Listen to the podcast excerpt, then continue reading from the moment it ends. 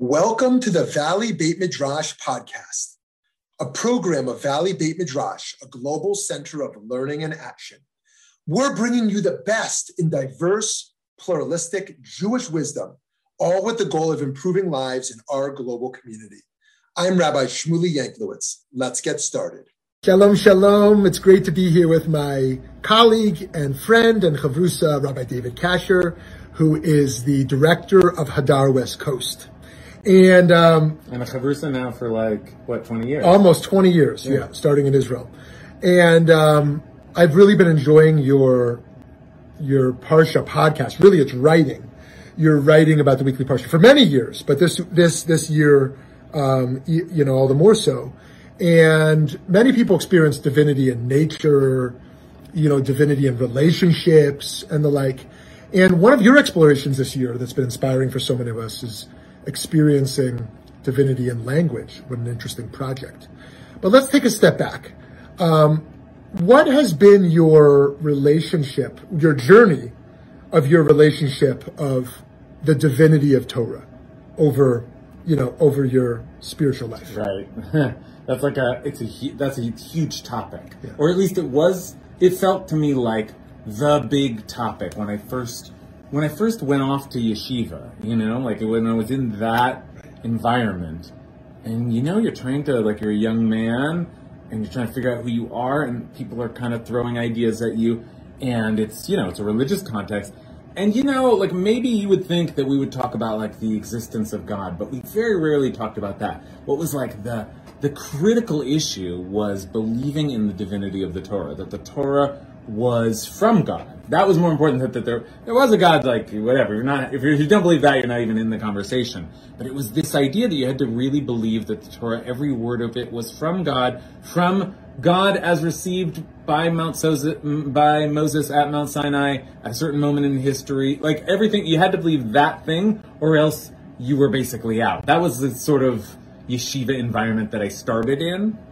And then by the time you know like I got to yeshiva with you. It's like a modern Orthodox, like, oh, maybe there's different ways of conceiving of how the Torah comes from God and how the message was shared. But always in the background, there's this kind of looming threat of like this other theory, the the critical the- theorist, the documentary hypothesis, this idea that like no, actually the Torah is not from God, and they discovered that it's a historical process or is cobbled together from lots of different sources and edited over and it's like you sort of you sort of had to fall on one side or the other of that. I remember feeling like in my early yeshiva days, and it was like really try to believe that the Torah is absolutely true and every word of it is, is from God, or like break down and have to admit to the historians. And like the truth is, I think that was a really big issue once upon a time, and I think over time that dilemma faded because I sort of realized that neither side was really able to prove their case. You know what I mean? Like, there is no proof that the Torah is from God. And there's also, like, on the other side, like, these are, you know, it's a documentary hypothesis. Like, these are theories. And um, we don't know how the Torah was, was put together in the most historical sense. But meanwhile, studying it again and again and reading through it over the years, I, I came like I, you know in the midst of all of that debate and trying to figure out where I landed ideologically, it, just the process of studying the Torah itself brought me to a place of feeling like, oh, this is yes, this is divine, in in a different way, not in a historical or a factual or mathematical way, but a divine in the sense that it's a, it is it is the sublime work of art. Like it is the greatest thing, the greatest composition ever ever ever composed and and i realized that i you know I, I might think that you know Moses or, or, or Bob Dylan, you know, were, were, channeling the divine. Why wouldn't I think? Or I said Moses, M- Mozart, Mozart, and I think Mozart's channeling the divine. Why wouldn't I think Moses was channeling channeling the divine? Just if you have just the sheer, the sheer beauty, the sheer um, brilliance, the sheer artistic uh, intricacy that the Torah offers, which has been stimulating enough as to provide, you know, um, constant uh, uh, material for study and reflection for thousands of years. There's something about this book that is so well written that it deserves another read every year. and that in itself, I think, over time, um, shifted my perspective on the whole question of whether the, or not the Torah comes from God. It, it, it's clear to me now that the Torah is a thing of God, and the the historical questions are so much less important than the the artistic questions. Mm. Yeah. That's so fascinating. Yeah, that if if if we experience Mozart or Dylan or other artists as tapping into something beyond the human realm, being able to channel something from beyond, um, some energy, some brilliance, some chidush, some creativity that never existed, um, in some ways that encapsulate brilliance. Like, why would we not, at, at the very least, see that within the power of the most popular book in the history of the world? Well, yeah, and like I just think of Moses as the as the person who channeled God more than anyone else ever has. I mean that that that is sort of our position in this tradition that Moses was the ultimate prophet, mm-hmm. and you know, like artistic expression, and artists will sometimes speak of it that way, has a kind of a touch of prophecy to it. That you've been like moved by the Spirit to say something, to put something out. And I just think of you know M- M- Moshe as like the the ultimate version of that. Mm. Like, and in that mm. sense, it becomes very easy to believe in the divinity of the Torah. I, I experience it as a as a mm-hmm. work of divine beauty, mm-hmm. and um, and and I have this story of this guy who who once had this experience and came up with this, and that makes sense to me. What's an example of a poetic expression or just any verse in the Torah that feels to you like it conveys that artistic brilliance and beauty and power of divinity? Uh, well, I'll give you one verse. You said any verse, and there's a verse right at the beginning of of Sefer Shemot of, of, of the book of Exodus. Um, just as they're kind of setting the stage, um, they're you know we're leaving the the family book of, of Genesis and we're heading into the kind of people building book of Exodus. And as those people start to grow, the Torah says, "Uvnei Yisrael paro v'yirbu." Um, paro v'yishratzu v'yirbu v'yatzmu b'ma'od ma'od v'timalea aratzotam. That the children of Israel were fruitful and swarmed and multiplied and increased very, very much, and the earth became filled with them. So you can pro- like you probably even hear in the English fruitful and multiply. Like I've heard that before, and and and, and yeah, you, use the phrase "be fruitful and multiply," and it's a direct call back call back to Gar- the Garden of Eden, the, the the very first blessing that God gave to people.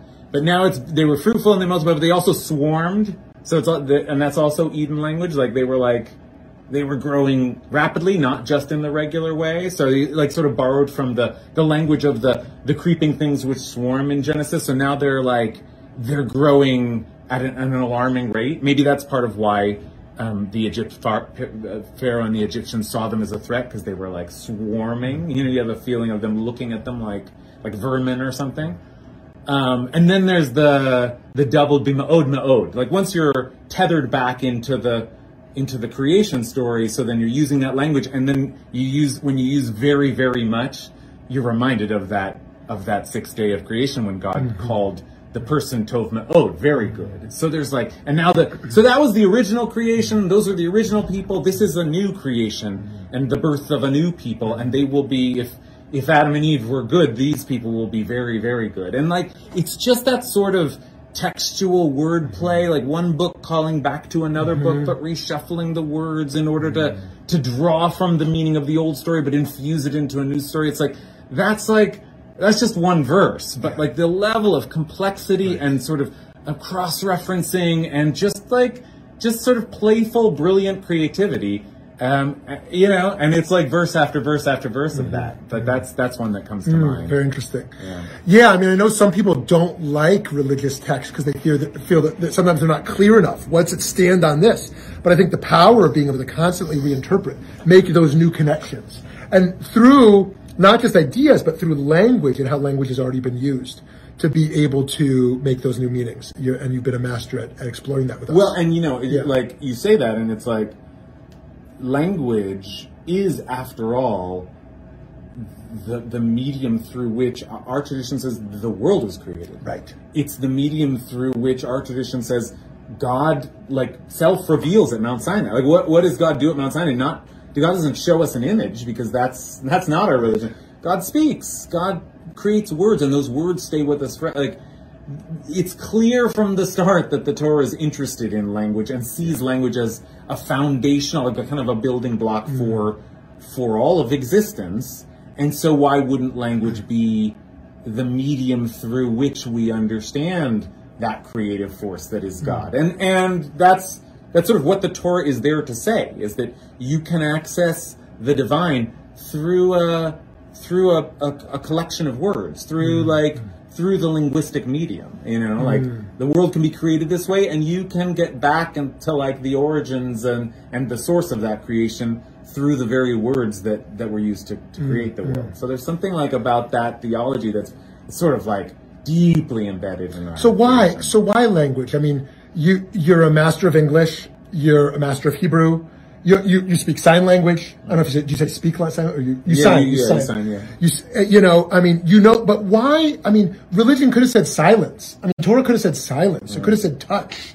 It could have said language is empty. Right? Why, why, why do you think language, and, and, and to build off that, is language adequate? Meaning, is human experience deeper mm. than, than language can ever convey? Or is language really um, have the full potential to convey the depths of truth. Yeah, I mean, so so that there's like two questions here, and they're both really important, but they're very different answers. I mean, I'll give you the, the like thumbs up language answer, like why language? Yes, um, and I think that look, it's the thing which um, distinguishes us, at least on some level. You can think of a parrot, but like spoken language is the thing that distinguishes us as creatures. You know, like when um, um, when when in the Torah uh, Adam is created and it says that God, um, you know, the pach pav, God breathed into into our nostrils um, nishmat chayim, the, the breath of life. Um, uh, uh, the Onkelos translation there is ruach mamalala, like a spirit of uh, of speech, you know, and it's like that's the we we are speaking creatures. That's sort of what is special about us. Yes, there's like our minds and our consciousness, but that's the only way you have access to it is through our speech. So there's a way in which this is the thing which makes us who we are. And so, you know, how, like that, that is, that's in some ways definitional.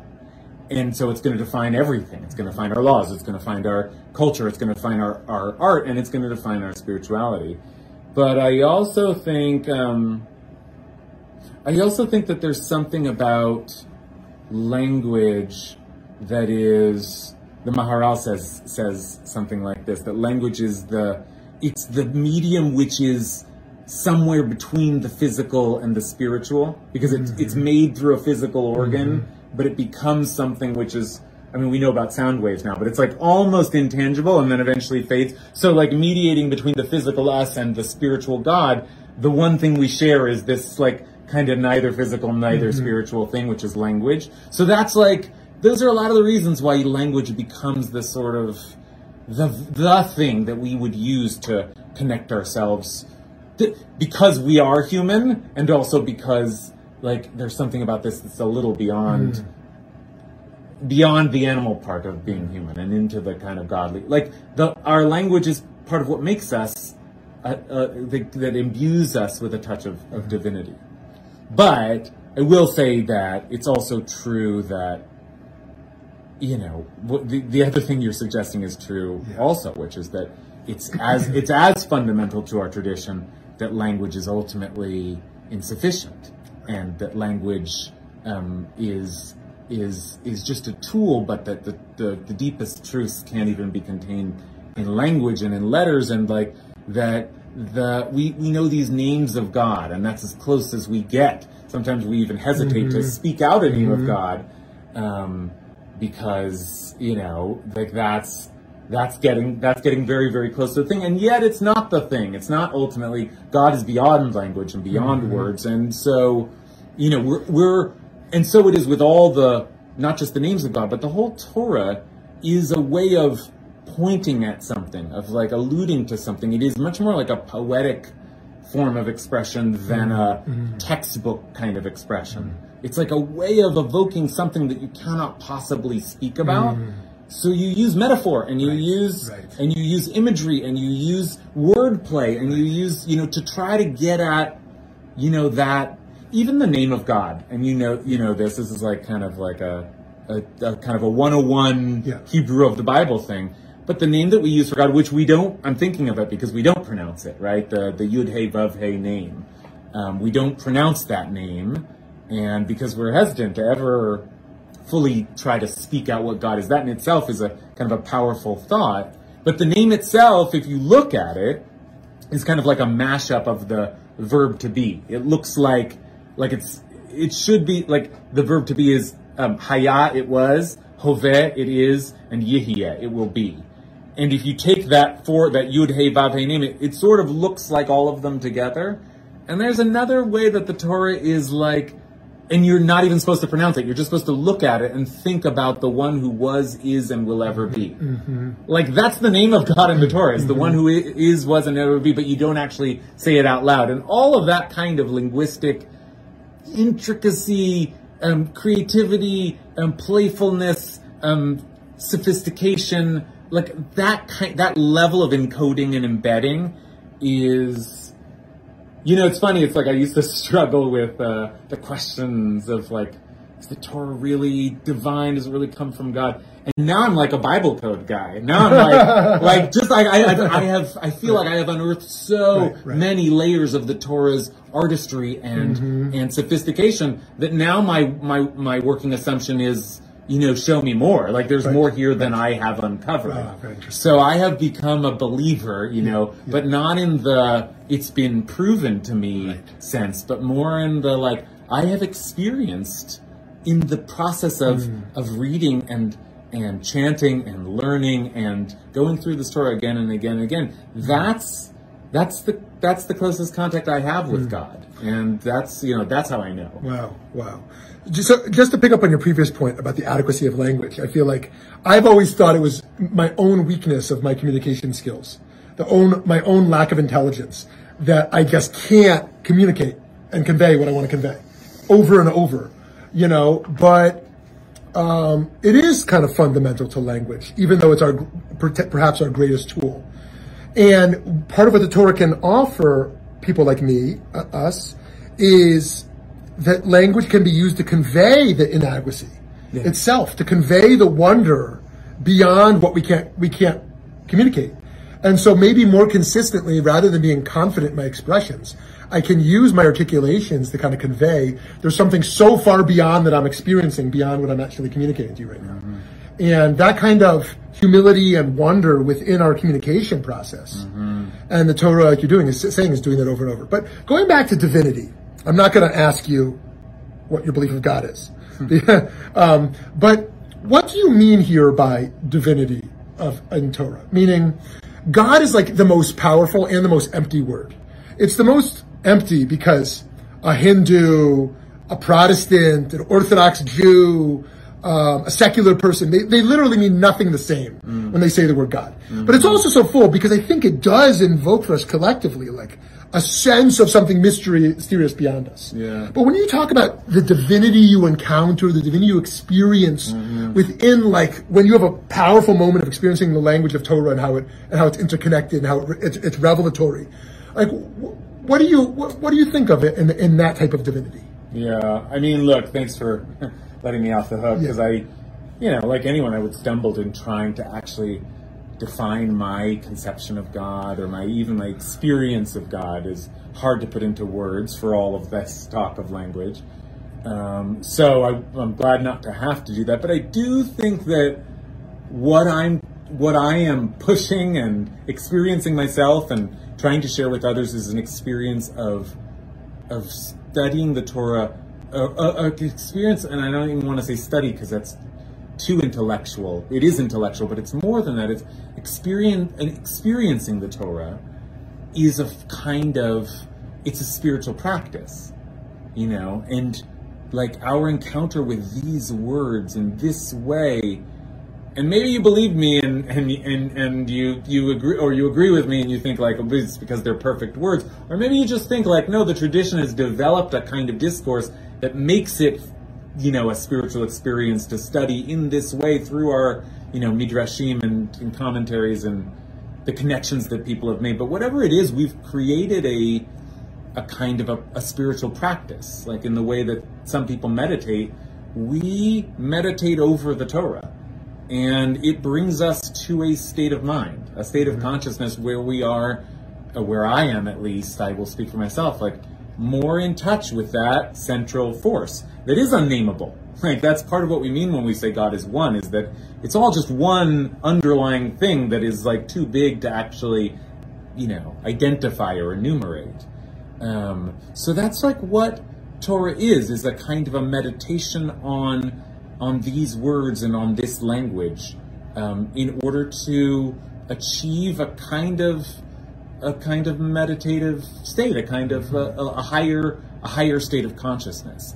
And I think that anyone who has, you know, there's lot there are lots of ways to achieve that state of consciousness. There's lots of um, spiritual practices, but uh, the case I'm trying to make for the Torah is that if you've ever been to a museum and just like stood in awe in front of a painting and felt like a sense of connectedness to some higher force that isn't just about the artist, but is about some other thing that the artist has tapped you into, like that's what I'm talking about with Torah. And I'm talking about it, at least my experience is like on the highest level mm-hmm. of encountering a kind of, a kind of um, sublime um, beauty and perfection that just makes you think like, oh, well, this is tapping into something. Like this is connected to something higher. And you don't have to take my word for it. Like people have been saying that about this particular work of art for thousands of years. So it's you know it's worth uh, it's worth a look, and it's worth a look. I must say, uh, uh, you know uh, that's a very lofty note. I'll end on a more uh, much more prosaic one, which is that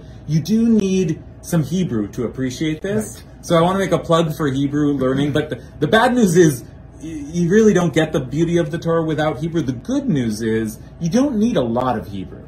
You need like a working understanding of the alphabet just so you can go back and forth and like look in the English what it says in the Hebrew and just follow, start following the three letter roots of Hebrew words and it will change your study of the Torah. It will change your study of the Torah. And I think a lot of us have had this experience where we like grew up and we heard these stories and we read this and maybe we even got to know the Hebrew, but it wasn't until we started making these connections mm-hmm. that we started to realize like, oh, this isn't just something we have to read because this is our tradition, and you know, I like these parts and I don't like these parts. But this, we actually have like you know, the Mona Lisa plus the David plus the, you know, Starry Starry Night plus all of the greatest works mm, of like mm. the greatest, the greatest, the greatest um, book ever written. Yeah. You know? So if you're making a plug, I'll also make a plug that if you've never tried Shnai Mikra, to consider doing this.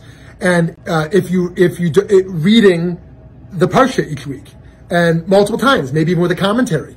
And if you don't want to study it, you could actually read it with them in a meditative state read the language, but in an elevated state of consciousness as opposed to an analytical one, or maybe you could do both at the same time. I can't. Mm-hmm. Um, so, uh, and, and, you're welcome to sign up for my weekly yes, Torah yes. at hadar.org. yes, no, seriously, you should really check that out. Yeah, yeah the Schneider is probably a better yeah, idea. Yeah, that's awesome. I'm, really I'm happy to help along All right, here's, here's my very last question yeah, for you. Yeah. So my very last question for you is, how can this translate into our enhancement of a social discourse today?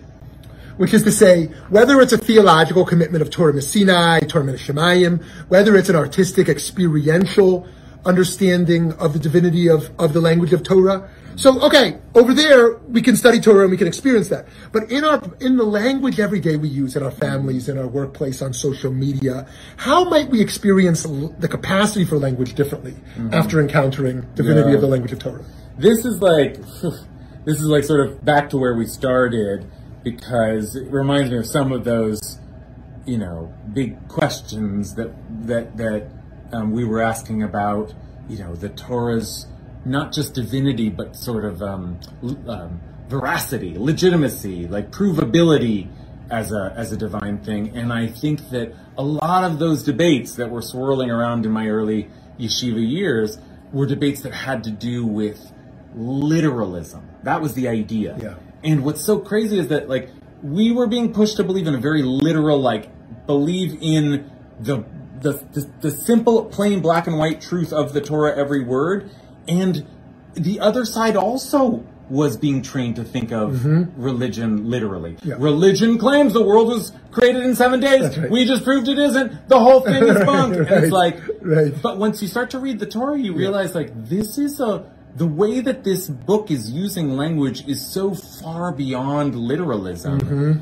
It's not that it's like not true. It's just it's not true in that sort of simplistic, basic like every word means exactly what you think it means kind of way. It's like a it's a way of using language to um, to summon something that is um, im- impossible to describe, and yet you know, this book has done a pretty good job of centering a character who you can never see, who you don't really understand, and yet, like this version, this book's version of that character has been the one that has most imprinted itself on um, on human consciousness. So there's just um, that's a lesson that there is that there is um, there's something foolish about um, reading our our our our our spiritual text the way we would read um, um, a, a, a, a, microwave instruction manual. You know, like it- this is not like just a matter of getting the words right and seeing if they correspond to like I don't know, you know. Your, your other textbooks like this is an attempt to use language to get somewhere to to transcend and um, And for social discourse today, how does that? Well, I just think yeah. that, you know, everybody is so deeply attached to their version of the truth. I see. Yeah. and they really feel like they have the truth. In a binary And I fashion, think that, like, our our religion's relationship to language suggests that, like, there are truths. There are, we believe in, in truths, capital T truths, but they are so far beyond us. Mm-hmm. And our ability to access them is is something that is is so difficult that sometimes we refrain from even pronouncing the words that we think express the true thing. Like there's a kind of humility, even as we embrace language, there's a humility in realizing the limits of, of language or any other human capacity to really access the deepest truths. And I think we could use a little more humility on all sides of our cultural spectrum uh, these days. Yeah, Shakoach. Thanks for joining us for this episode of the Valley Beit Midrash podcast. Remember that you can join our email list at valleybeitmidrash.org to stay up to date on new programs, learning opportunities, and more ways to stay connected. If you enjoyed learning with us today, support our work by making a donation at valleybeitmidrash.org slash donate. Join us next time as we continue to work together to build a better world. Thanks for listening.